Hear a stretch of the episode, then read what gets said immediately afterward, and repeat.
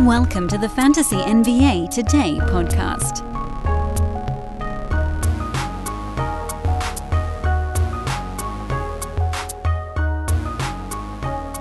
Sizable recap upcoming on today's show with your still unshaven, rabbinic looking host of a fantasy basketball podcast. I am Dan Besbris. This is Fantasy NBA Today, a sportsethos.com presentation.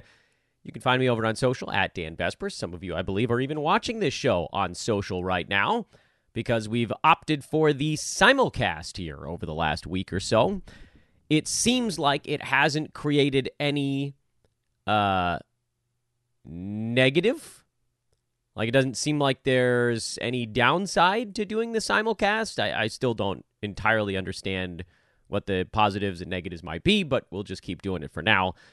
We got a lot of games to cover today. Uh, big, busy MLK Day slate to recap. We had some guys that returned from injury. We had some 40 burgers. A few of them, actually. I think we had three 40 burgers yesterday. That's a lot of 40 burgers. News of the morning. Trying to do a better job of giving you news of the morning. Not much today. Uh, Jae Crowder is the news of the morning that he's uh, back for the Bucks. He'll play a little bit. He'll probably get mid 20s in minutes, but that's not going to creep in. Will play no role at all in your 12 team league. He'll be useful in some deeper formats, though. And then also, everybody on the Nuggets who was questionable for this game against the Sixers on the injury report yesterday, they've all been upgraded to probable. So I think there was a fear that perhaps the Nuggets might try to rest some folks, but it's a TNT game. And so Adam Silver came in and was like, nah, uh, uh, uh. you going to rest these dudes? You're going to wait, Nuggets. Nah. So that's good news if you have Nuggets. I uh, hope you guys liked the weird little one off show we did yesterday, the Trade Machine episode. I don't know. It was kind of fun. I have no idea if it was a smash hit. Seems like it was somewhat well trafficked. A lot of comments in the uh, in the chat room as we were rolling through, and uh, so maybe we'll try to do another one of those down the line. In the meantime, let's just dive straight on in. Again, everything you guys need to know is in the show description, Discord link, sponsor links, Twitter feeds, all that good stuff. Just make sure you follow. That's like a big thing. Like, rate, subscribe, all that good stuff. And uh, let's go ahead and dive in. Houston at Philly, uh, the continuing saga of how the Rockets' depth has been tested and uh, has kind of been exposed. To that end, you know, uh, there hasn't really been any one culprit with the Rockets other than the fact that they've just sort of fallen apart here after a hot start to the year. They are a decent basketball team, but they were never as good as they looked at the beginning of the year. They've been very bad on the road from the outset. Rockets are 4 and 14, which is worse than the Trailblazers on the road. 15 and 6 at home, so at least they still got that going for them. They're the, you know, I think we talked about this a couple weeks ago. They're like the Sixers from whatever that was, 2 years ago, I think, where they were insane at home. Ultimately, Dillon Brooks being back is going to be helpful for the Rockets, but they are just sort of. I think teams have figured out a little bit what they want to do. You've seen various parts of their game have kind of come back to earth. They, I'm sure, would love to get Tari Eason back, but at the same time, this is like basically the lineup they had to start the year when Eason was also hurt, and they were putting together wins at that point. So what's going wrong now? it's nothing obvious, really. I mean, Sengun's been fine. Freddie VanVleet was not good in this ball game, but overall, he's been decent lately. Dillon Brooks being back gets them to almost full strength. It's just, I think the shine has come off a little bit, and now we're seeing okay, they're you know they're more of a middling team than a team that's way up near the top, and that's okay. These things take time. The young guys need to get better. Jabari Smith Jr. needs to get better. Jalen Green badly needs to get better. Uh, and they, I'm sure, would love to get Tari Eason healthy, but Cam Whitmore, Amen Thompson, two very promising rookies on this club, they will also need to and will likely get better. But these things take time. From a fantasy standpoint, the only thing you're dealing with here on the Rockets is thinking, all right, how long am I willing to sit on Tari Eason? And that's sort of format dependent. Because if you can, you should. And if you can't, then, well, you know that better than I do. As far as Philly goes, Joel Embiid is back, and he's real back. 41 points, 10 rebounds. He did it in three quarters again.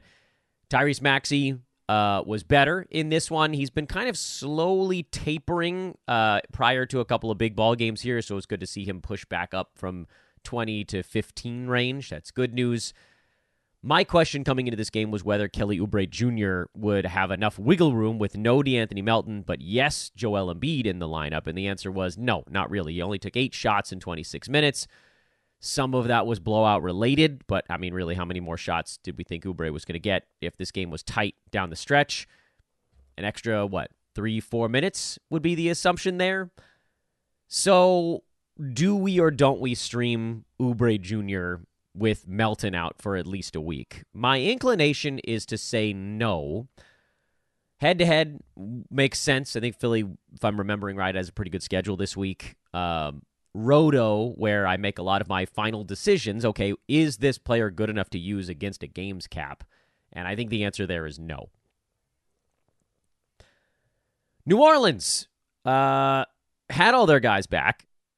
You know, talk about the ultimate weirdo stretch here. The Pelicans rested everybody and got a win in their last ball game, and then brought everybody back in this one and got a loss. And that type of weird stuff happens when two teams play each other a couple times in a row, which is what just happened. Pelicans beat the Mavs on Saturday, 118 108, with all backups. And then the Mavs beat the Pelicans yesterday with their starters, 125 120. Kyrie Irving is on a serious, he's on a bender right now at, at this point. He's up to number nine on a per game basis. He passed Kevin Durant and Larry Lauri Markkanen during the last little stretch. He's got a little ground to cover if he wants to catch Luka in per game uh, stuff. But the way he's playing right now, I think we talked about it on yesterday's show. He's been the number three player in fantasy since coming back from his foot injury. Luka being out certainly doesn't hurt the case. Tim Hardaway Jr. is a stream when either of the two superstars for Dallas is out. And then as far as the other guys go, uh, well, first of all, Dereck Lively being back, he's someone that definitely needs to be rostered. But as far as the fringy guys go, uh, no Derrick Jones Jr. and no Dante Exum for this one, but nobody really stepped up. Josh Green was the one where it's like, well, maybe there's enough shots, and no, no, it's not worth. It's not worth taking the plunge. I you know as guys come back like if if it was right now if it was Tim Hardaway Jr. as like the second in command and then you had Exum I might I'd probably consider it or Derrick Jones. If one of those guys was in I'd probably play them. If when Luka comes back I'm not sure that I play the Mavs streamer type guys right now. And then as far as the Pelicans go we we talked about it again on yesterday's show so I, I feel like I'm repeating myself a tad but Jonas Valanciunas is now trending down a bit. I don't think it's going to be a precipitous drop off, but with Larry Nance around and providing stuff that JV doesn't, which is defense for the most part, there are going to be games where they pivot in his direction. This was the reason that I was low on Valanciunas coming into the year and obviously missed badly because he's been very good. Uh, but now we're starting to see some of the Nance effect, which we didn't really see during, obviously, Larry's injury. But over the last two or three weeks, Valanciunas is more like top 80, which is still higher than I was willing to take him. I thought he was going to be more in that 100 to 125 range. So, yes, I still was too low, but this is starting to look a little bit more familiar.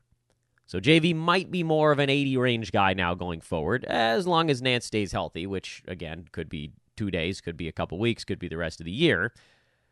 And I think you should treat JV accordingly. Getting a bunch of Trey Murphy questions, he's a hold because his threes, steals, and efficiency are good enough that it sort of counterweights the the fact that he doesn't do much in other categories. This is the magic of how good can you be in one thing in nine cat, and how bad can you be in another, and which thing actually wins out. Detroit got a win yesterday, ladies and gentlemen. It was a it was a day. It was a wild, wild day. Detroit now four and thirty six.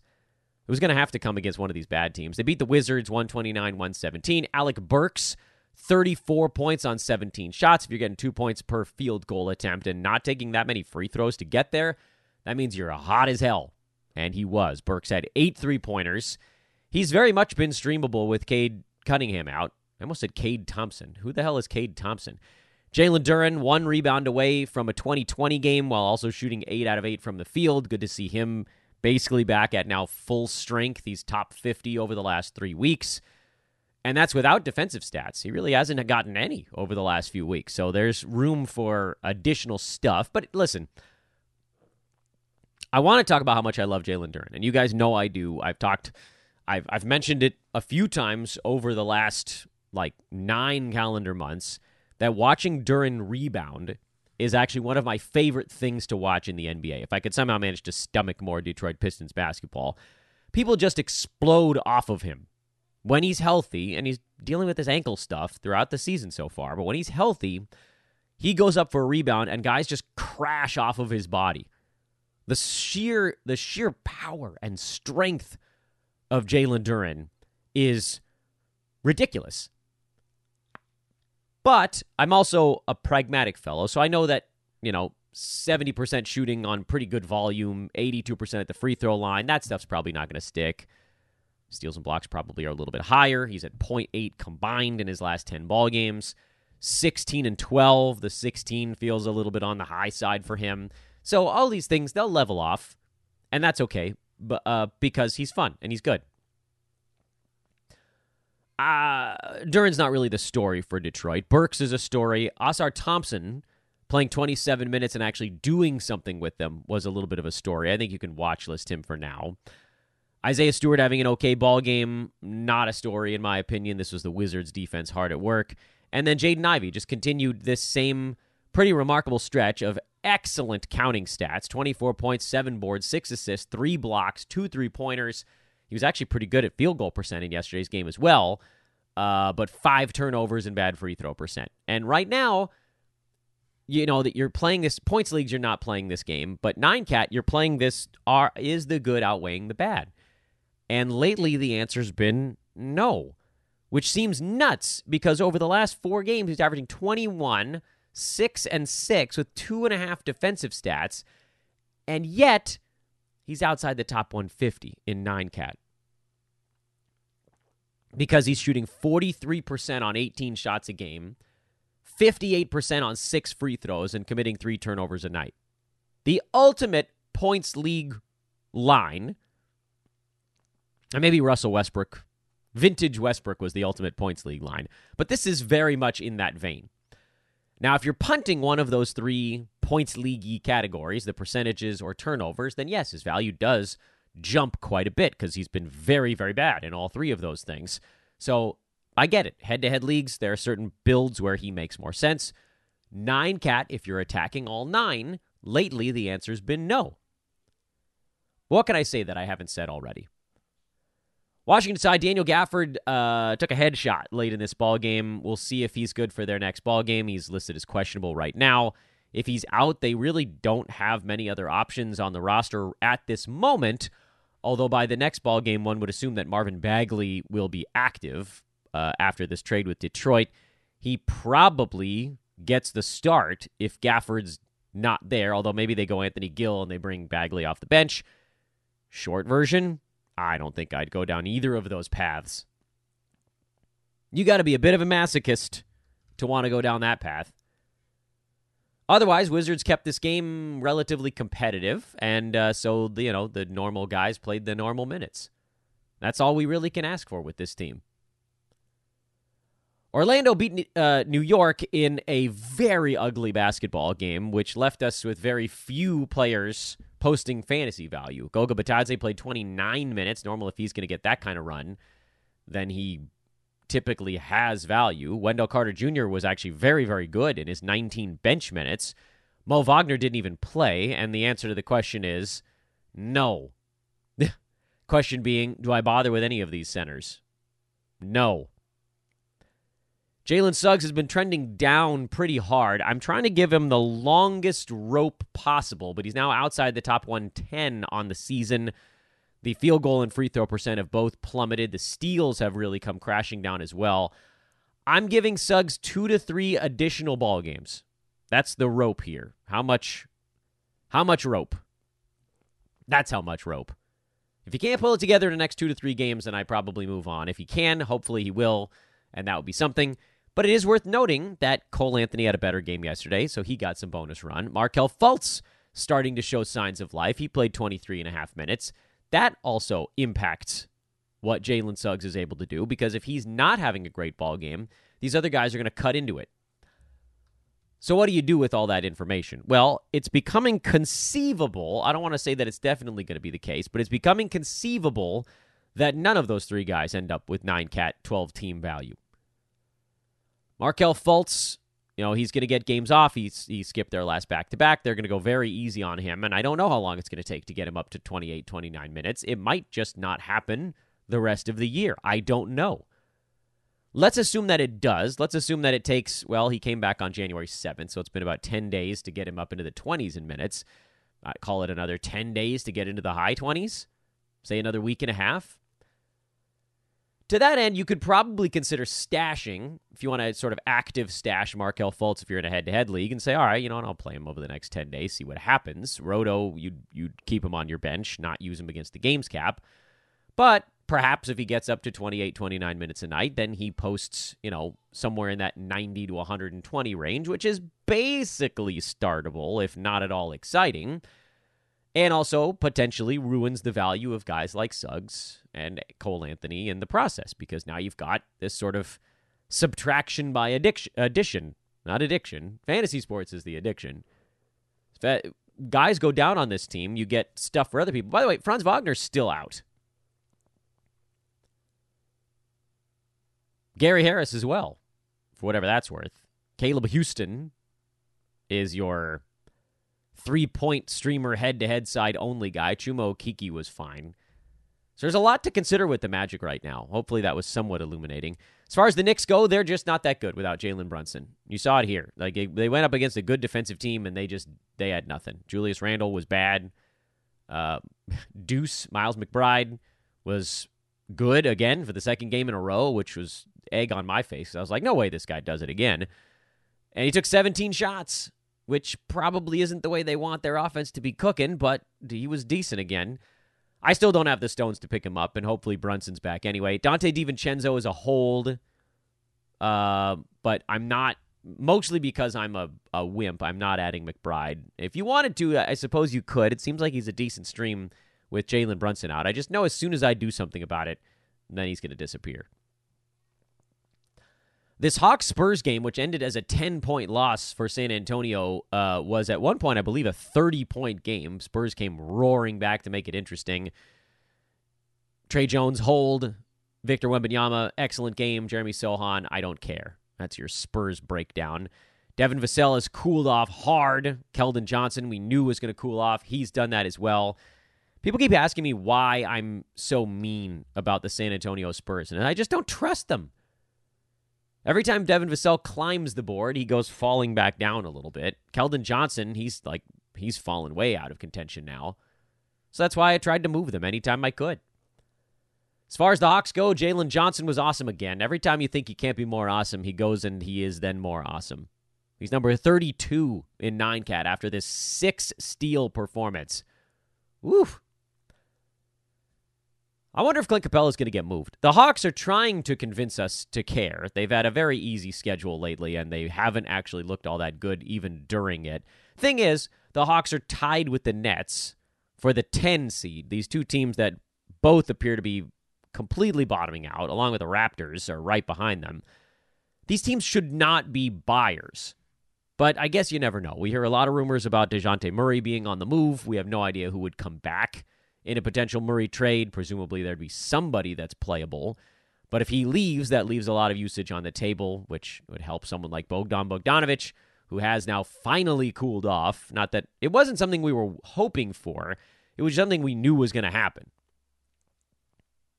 The steals are still pretty good for him.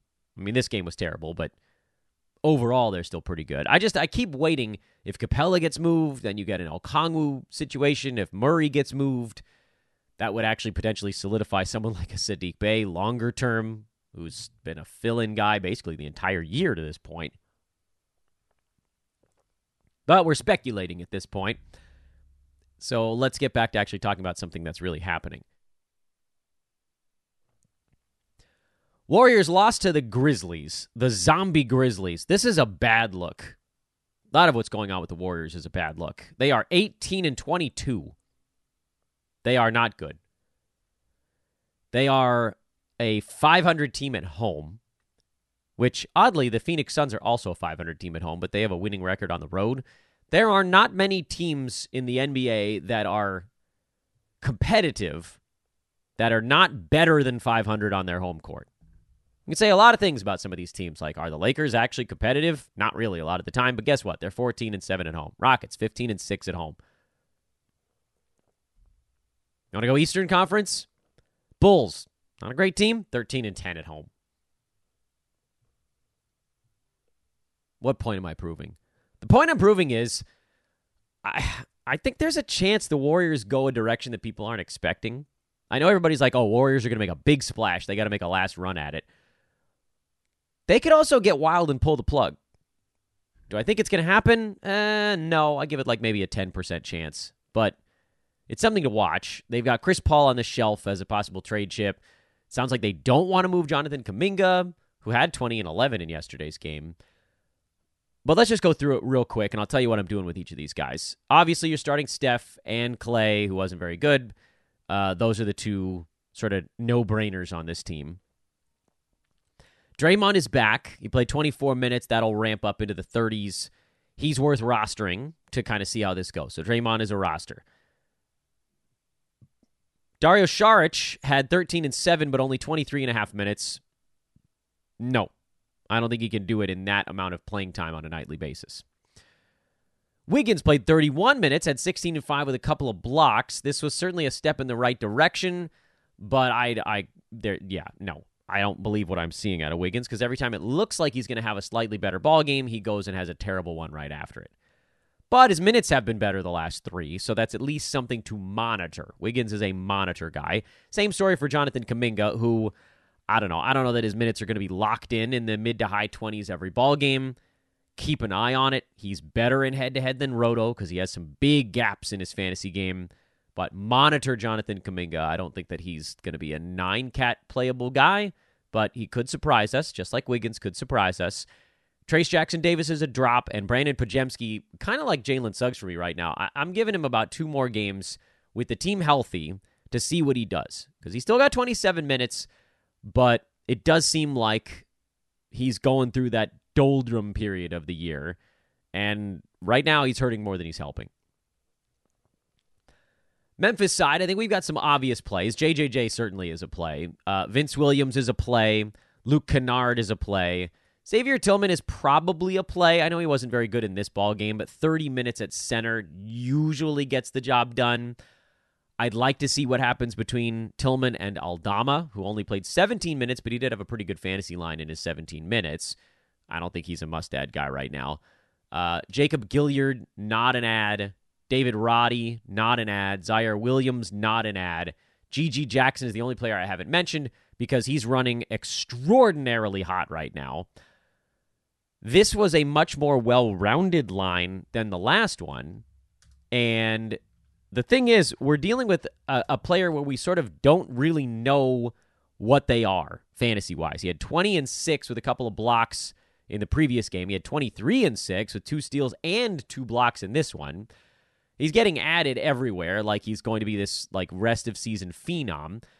Uh but I just I can't I can't possibly believe that this is going to keep up long term. Because these two gigantic games, he shot 64 and 67%. He's at seven three pointers, and he's done it in under 30 minutes a game in both of them. Now, yeah, there's usage for days on this team because Bane ain't anywhere to be found. Smart ain't anywhere to be found. Ja Morant is out for the year. Like, what's to stop GG Jackson from putting up some numbers the rest of the way? Nothing, really. Like he could legitimately put up some kind of numbers the rest of the season, but you know a cold spell is going to come. And when it does, the question becomes can the fantasy game support it? Is he really going to be a guy who's getting like a block a game? Is that is that a possibility? He's listed as a power forward in fantasy sites, but he's just he's basically playing like wing for this Memphis team. So, what does it become? The answer is we don't really know. So if you want to call him a speculative ad, I'm good with that. Uh, he's just sort of a little farther down the totem pole in my eyes on this team, mostly because of the unknown. And a lot of people love the unknown, and I'm horrified by it. Cleveland's been playing really well. It doesn't hurt that they've had an extraordinarily light schedule lately, and they've played uh, a couple of teams that they can kind of pick on. Um, but this was a decent win for them. Bulls have been playing better lately. Now, you know, Cavs prior to this win over the world, the Wolves, Wolves. What the hell am I talking about? Bulls at hem. They had lost to the Raptors on New Year's Day and then beat the Wizards twice, the Spurs, and the Nets. So the four game win streak for the Cavs was a bit overblown. This one was a little more impressive. As far as fantasy goes, for the Bulls, you're starting the starters. There's like this is a pretty straightforward one. For the Cavs, my guy Max Strus is in just an unbelievable deep shooting slump. I, I it it's more and more difficult to say that you have to hold on. But the thing is, the dude is averaging some of the most minutes in the league. He's just shooting 39% from the field, and he's at 30 basically for about the last month and a half. Like it's a long cold spell, but his minutes aren't going anywhere somehow. So this is very much a snowball effect kind of thing. Right now, he's cold and he's thinking about it. Something needs to break him out of this funk. And when he does, and you start to get on that positive feedback loop, he starts to take more shots. He starts to feel better. He takes even more shots. He feels better. And it's going to sort of snowball in the opposite direction. So I can't, in good conscience, recommend a drop on Strus because he's out there for 35 minutes a damn game.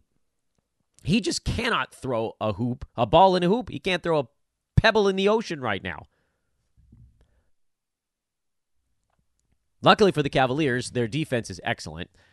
Caris LeVert, you're streaming while Darius Garland is out. Jarrett Allen has been very, very good. Uh, Dean Wade and Sam Merrill each had better games here, but I wouldn't read too much into that. Let's keep moving. Jimmy Butler back for the Heat. And he looked like Jimmy Butler 31 points, 5 boards, 4 assists, 2 steals on terrific percentages. He's someone that we had called a pretty straightforward buy low. He jumped from number 48 to number 42 with one decent ball game, a few more, and he'll be in the mid to low 30s. We are just not that far away from Butler being. He's probably not going to get into the early teens like he has over the last couple of years. But again, like all we need from Jimmy Butler is one or two games, like what Jalen Johnson did yesterday. Just come out and get like a six steal game. Because right now, the steals are the thing that's holding him back. He's at one steal a game in, in about 25 games this year. Yeah, he's exactly 25. He gives you like a four steal game and a five steal game back to back, and all of a sudden he's at like 1.2. That's what's going to move him. His return basically meant that streamers are dead the era of the stream with Butler and Herro, they were out for a while. Miami had all these streamers Jaime Jaquez, Duncan Robinson, Caleb Martin, Haywood Highsmith. I mean, everybody's been rotating through. Even Orlando Highsmith had a brief stream stretch in there. I think it's probably dead. Caleb Martin played 34 minutes off the bench uh, behind Nikola Jovic. He was fine, but not good enough to warrant a roster spot. And this game was really a big three game for Miami. Bam, Herro, Butler. They did all of the stuff. I'm interested to see what Jaquez's role is because he probably starts instead of Jovic when he comes back. But again, we're looking at a team now that has Jovic, Caleb Martin, Josh Richardson, Duncan Robinson, all of these guys that could challenge Jaquez for minutes. Is there enough? Uh, like, is he definitely going to get 30 minutes when he comes back in this now log jammed situation? I don't know that it's necessarily a guarantee. So this may be the end of the streaming time for now, I guess. On the Brooklyn side, good to see Mikal Bridges put up a nice ball game. Well rounded. Didn't shoot great from the field, but had points, boards, assists, steals, blocks, threes, free throw percent. Phew. We need a quite a few more of those though. Cam Johnson was bad. He's a hold. Spencer Dinwiddie was bad. He might not be a hold because Dennis Smith Jr. has been out playing him pretty much nightly. Dinwiddie on the year is number 156 right now. So if you're concerned, I feel like you have almost every reason to be. Cam Johnson with a couple of bad ball games, he's fallen outside the top 130 with a really bad stretch lately. And for Brooklyn, they're just not good. So the trade deadline also looms over this team. Could they clear out space to play Dennis Smith Jr.? I doubt it. I don't think that that's a goal for this team. But if he suddenly just becomes better than the guy in front of him, that would be something you'd want to pounce on. I don't think you need to do it after this one. Certainly not with the team mostly healthy, minus Ben Simmons, who, by the way, Ben Simmons played three on three. He's apparently getting closer to a return. I'll still believe it when I see it. But when he comes back, what does that mean for who's starting? Dorian Finney Smith to the bench? Probably. But then Dinwiddie's not even really your point guard anymore. Ben Simmons might actually make some of these guys better. Like him being around might make Mikal Bridges, Cam Johnson, Nick Claxton. Those guys probably are better with Ben Simmons on the court. But he would hurt Dinwiddie. He would hurt. I don't know how much Cam Thomas can still suffer. He's been relegated to bench gunner role, and you only get minutes when they badly need him, which they sort of did yesterday. Royce O'Neale had a good ball game, but you're not going in down that rabbit hole either. I, I just I, I don't Brooklyn I find to be extremely annoying right now. Is the short version. So hold on Cam Johnson. I'm actually okay if you wanted to move on from Dinwiddie. No to Dorian Finney-Smith. No to Cam Thomas. No to Dennis Smith Jr. For now, no no to Royce O'Neale, and then obviously Nick Claxton as a start as well. Before we get to Boston, noticing a lot of folks have joined up and are watching live, so that's cool. Thank you for that. The chat room is open, although I don't really do, I'm not going to do all the questions. I'll do a quick scan through to see if there's anything that I obviously missed. And if that's a question in there, then I'll come back and I'll kind of address that towards the end of the show. Also, friends, please take a moment to like, rate, subscribe, however you're taking in the podcast. That's the big thing for us right now. It goes a long, long way. I really appreciate everything you guys have done to kind of help to say move the needle, but just anything you guys have done to help push the sports ethos ball forward. Anything at all, whether it's a like or a retweet or a subscription on iTunes or Spotify or YouTube, or now we're doing it simulcast on X slash Twitter. Please do also take a moment to go follow over on that because we do a lot of stuff over on social media that I can't cram into a podcast. We do the pod once, maybe twice a day in a best case scenario. But I can be on Twitter all the time if I need to be. So that's a, a very important thing. I know Twitter is a hellscape. Just follow the key people. I hope I will be one of your key people. Uh, and we move from there. Also, shout out to our buddies over at manscaped.com. The longer that I don't shave my face, which here you guys can see it a little bit bigger, I'll make it fluff out the beard for those that are watching on a video feed. The longer that I don't shave my face, the better this advertisement becomes for manscaped.com because at some point I'm going to clean this up. I'm hoping it's today. Yikes, look at that guy. That's not great. That's not great right there, Dan. Yeesh. Manscaped.com is the website. Use promo code ETHOS20 to get 20% off and free shipping on your order. Ethos20. Get 20% off and free shipping on your order at manscaped.com.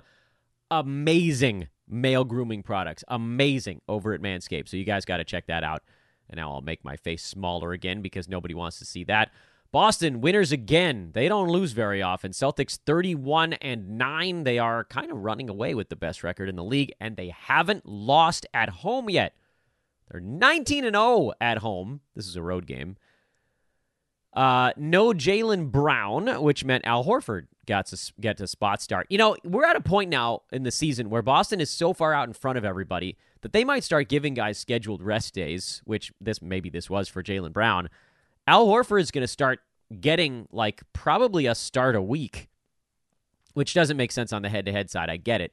But Roto Games Cap, he almost deserves a roster spot because, I mean, he's number 88 on the season right now. He's 52% rostered, so I, I sort of get it. Um, but when he starts, you know, he's a top 50, 60, 70 range guy. For Roto Games Cap, if you get like I don't know how many what are we talking about? The rest of the season is what? About another 12ish, 10 to 12 weeks, something like that. If you get 1 to 2 of those a week, That's a big deal. Anywho, on the Toronto side, what we're seeing is that uh, Jontay Porter now got the start at center, and he didn't get many minutes. Thad Young actually got more, but they were both terrible because Pascal Siakam is mostly playing center, and Toronto's mostly going small. RJ Barrett continues to be warm. Enjoy it while you can because when the bottom falls out, it's going to get gross. Scottie Barnes, uh, I, I, do think there's a little bit of a tiring thing going on. He's fallen to number 16 now. It's still a fantastic season. I don't want what every time I do this, people are going to be like, "Oh no, Dan, you're you're pooping on Scottie Barnes." No, I'm not pooping on. It's just like to stay inside the top 10 is almost impossible if you're not just a bona fide every night superstar in the NBA. And Barnes has been amazing, but expecting him to keep up his pace, specifically on the defensive side, rebounds, steals, blocks, always felt a little bit of a reach. So he's coming down a little. I still think he's going to be a, a second rounder. Same general story for Tyrese Maxey, but these guys have come off from first round value. Pascal Siakam is on the trade block. We know that. What happens if he gets moved? Who comes back? There would there could be an opening if Siakam gets moved. If no center comes back, you figure Jakob Poeltl slides in and gets a whole bunch of extra playing time, which would be great for him. But you know, guys moving like Immanuel Quickley slid into a really big role on this team. The, things can happen. Every time I say things can happen, I think of Oh, the Places You'll Go, the Dr. Seuss book. Things can happen and frequently do to people as brainy and footsy as you.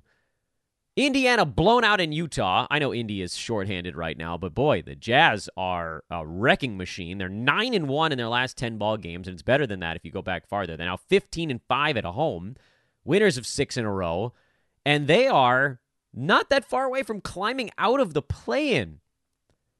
Bennedict Mathurin turned an ankle in this ball game. You you weren't starting him anyway, uh, but now you certainly are not. Buddy Hield is startable while he's starting. I know nobody for Indy really had a good ball game here, so basically throw this one out. I'm still playing TJ McConnell. This game ended early, so he only got 19 minutes. Uh, Indy just needs Haliburton back. I mean, they're they're bad without Tyrese Haliburton, and they're worse without Haliburton and Nesmith.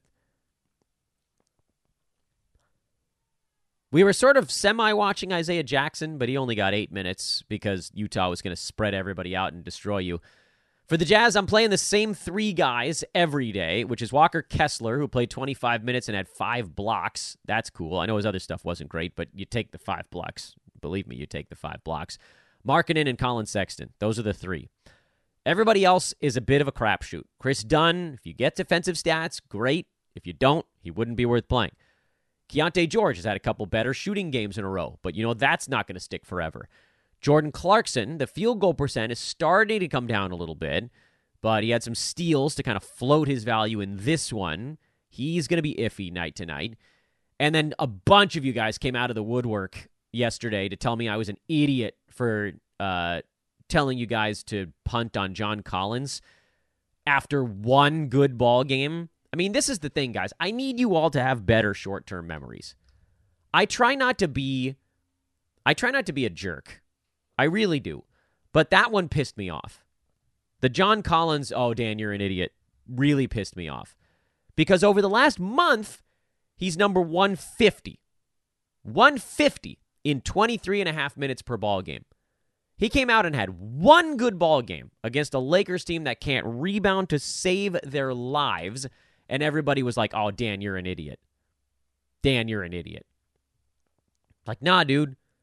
We watch this night in and night out. Night in and night out.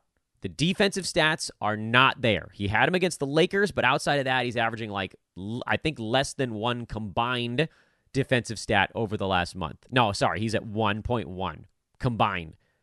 Yeah, the 53% from the field is fine. 83 at the free throw line. Also, like, it's all likable, but he's just not on the floor enough and doing enough to be an everyday kind of guy. If suddenly they were like, oh, by the way, John Collins, you're going to play 29 minutes instead of 24, it'd be a different story because he could roll up an extra rebound or two. He could roll up an extra point or two. He'd be 15 and 8 instead of 12 and 6.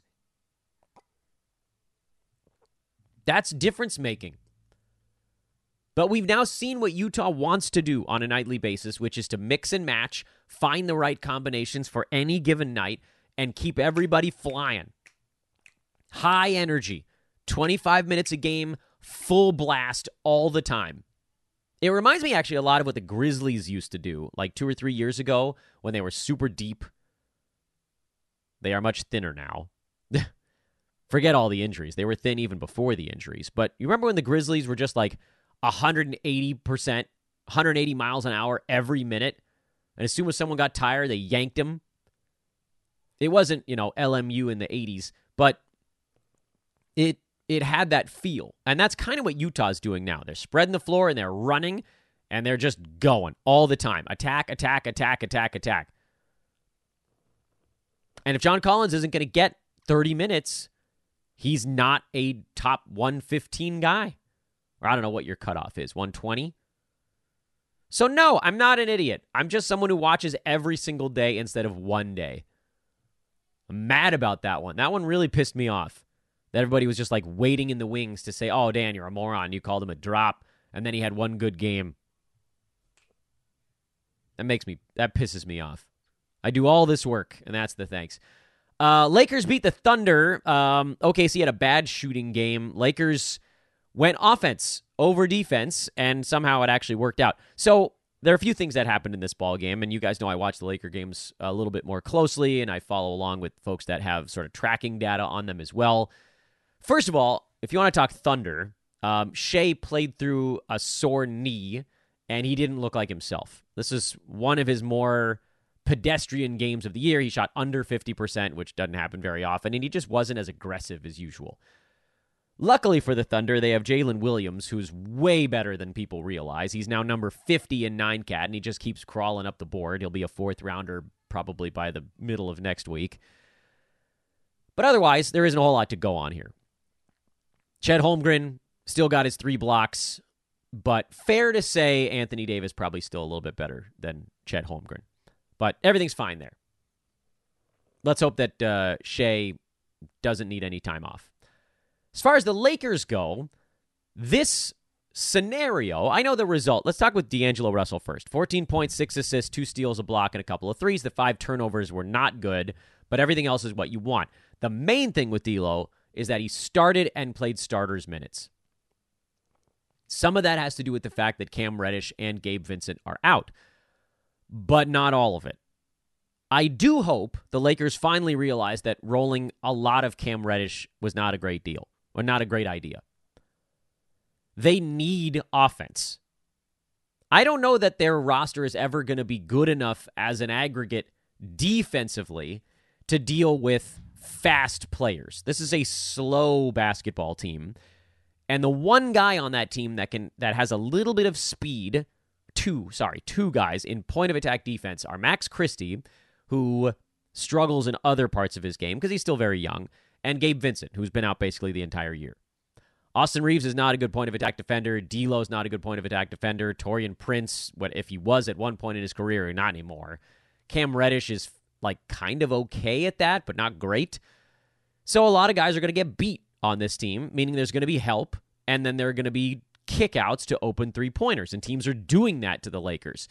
So, and my hope is that at some point here, the Lakers are finally like, look, we just we can throw Cam Reddish out there, and we can throw Taurean Prince and Jarred Vanderbilt out there all we want, and those guys are going to try to cover their guy. But at some point, the other team is going to get a switch, and then they're going to beat someone. So we need to be able to keep up.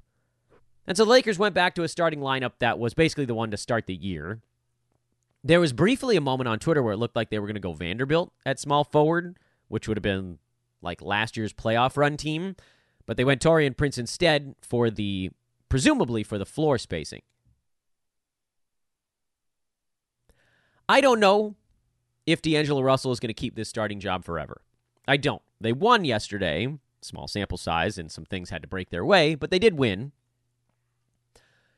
And overall, it still feels like a better idea for the Lakers to go try to actually score a few points in the first quarter, as opposed to praying the defense is going to hold, which it doesn't, because someone they're starting is going to get beat.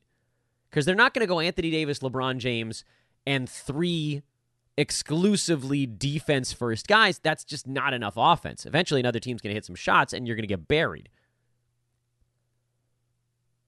But this realization, I hope is what happened, is why I kept preaching buy low on D'Angelo Russell or hold on D'Angelo Russell, depending on whether you had him. He was our prime buy low on last Thursday's buy low show. And I put the buy price at you might be able to pick him up. And then someone, I forget, one of you guys in the chat room was like, he's not wrong. I just dropped him. You probably could pick him up, which I thought was really funny. I appreciated that comment. But this is why, because when he starts, he was rolling top 65 earlier this year. And then the Lakers just kept yanking him around, and he got more and more irritated. And lo and behold, he's had a couple of starts now, and he looks like a happier player. And D'Lo was doing a really good job of playing the passing lanes. He was just more engaged. This probably does hurt Austin Reaves a little bit, although he was fine yesterday. Just that, you know, he's not going to be solely in charge of who's handling the basketball when it's not LeBron. And frankly, the Lakers looked better when LeBron was not the primary initiator on offense, when he was able to cut or move the ball or be the screener, because LeBron is gigantic. Christian Wood is playing well lately, not well enough to be uh, used against a games cap. Vanderbilt had a better game, but again, not good enough to use against the games cap. Same story with Rui Hachimura. Pretty much everybody else besides the four actual offensive threats on the Lakers can be dropped in Roto. Um, and if somebody likes what they're seeing out of D'Lo right now, uh, you could maybe even sell for 75, 80 range. Eh, that's probably too hard to pull off, but something to think about.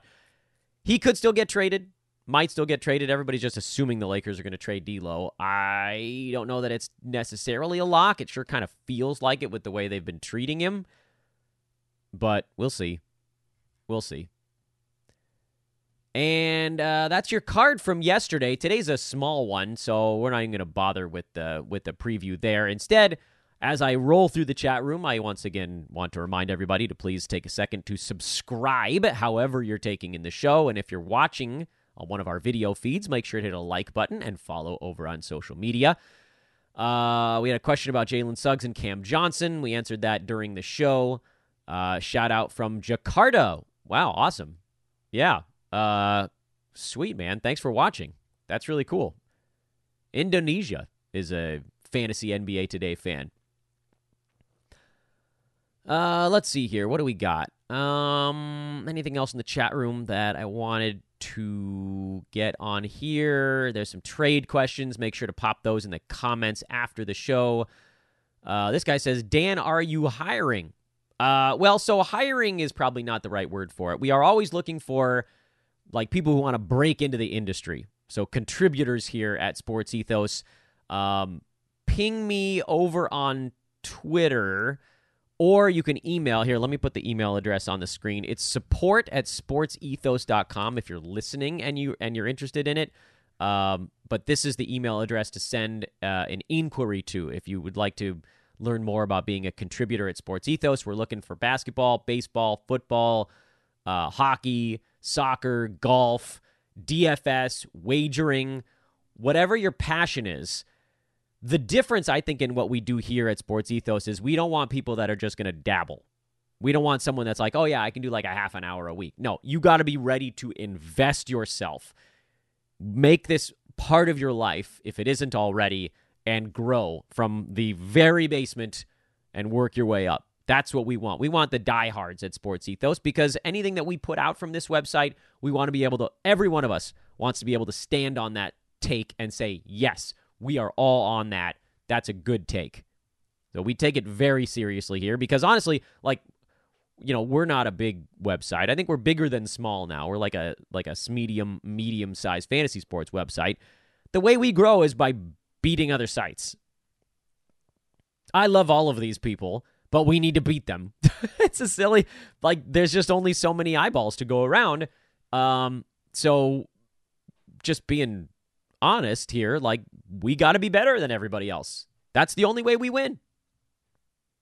And that comes down to everybody, right down to the folks running the news feed, which is at Ethos Fantasy BK, by the way. Hey, a new listener. Awesome, man. Sar. welcome. Happy to have you. Um, let's see here. Uh, do, do, do, do, do. Some of these. I want again. I want to take questions that I think can value to everybody. Um, Sar asks, is the value column you're showing, is that considering only 9cat or other categories as well? Yeah, so mostly I talk about 9cat. If you want to make any tweaks to it, I, I count on people watching to sometimes do that themselves. Um, if there's, you know, someone like a Jaden Ivey, for instance, we did a little bit more. We talked about him a little more because his game was so well suited to points or punt or whatever. Um, but typically we're talking 9cat. And I did a poll earlier this morning asking people what format they play and like 70% said 9cat, which actually kind of surprised me a little bit. Um, let's see. Uh, is Bruce Brown must roster? I didn't talk about Bruce Brown today, so we'll throw him in the mix. Uh, no, actually. Well, well, Haliburton's out. The answer is probably. Um, but when Haliburton was in, that was a no. Now yesterday's game was was fluky because they got blown out. Um, and Bruce, I think, was out for that game, if I'm remembering right. Didn't he not play? That's why Mathurin started.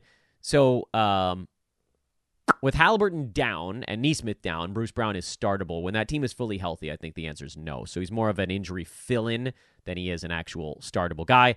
Uh, plenty of you guys, I say a lot of questions in the chat room that are trade stuff. You guys feel free to answer each other's, or you can put it in the comments section on the video after we wrap this up, which is happening now because we've gone uh, over 50 minutes today. It was a big card to recap. Tomorrow, this is a fun one. I'm really excited to give you guys this preview. Tomorrow, around 11 o'clock Pacific time, I'm checking my phone to make sure I'm getting the number right. Aaron Bruski and Dr. A on the show together. Legends of Fantasy Basketball episode of Fantasy NBA Today. Uh, we'll probably skip recapping the very short Tuesday card. There's just three games tonight. If anything crazy happens, we'll throw it in there. But tomorrow's show is going to be all about the legends Steve Alexander, Aaron Bruski. Steve, of course, was just uh, inducted to the fantasy basketball. I believe he's in the Hall of Fame now, right? Isn't that I get that news right? So that's pretty awesome. Uh, and those two guys worked together in the early days of Rotoworld when fantasy basketball was just becoming a bigger thing and the internet was becoming a resource for it. I know I personally sort of grew up my fantasy basketball love on Dr. A and then Bru. And so it's going to be a lot of fun to have those guys on the show together tomorrow. They'll be telling stories. We'll talk a little bit about what's going on in fantasy sports this year, more of these sort of big trends, how, uh, you know, guys at the top of the board are certain categories becoming easier, harder. You know, we'll talk big picture stuff, but mostly it's going to be story time tomorrow, and it is going to be amazing. I'm at Dan Besbris over on social. I'm also just Dan Besbris as a real human. I'm an ugly bearded man that needs to clean himself up, and we'll try to get that done today. Uh, I don't think we're going to have another show this afternoon, but if one pops up, it's a good reason to be a subscriber. So hit that button on your way out, and I'll see you guys over on social. So long for now.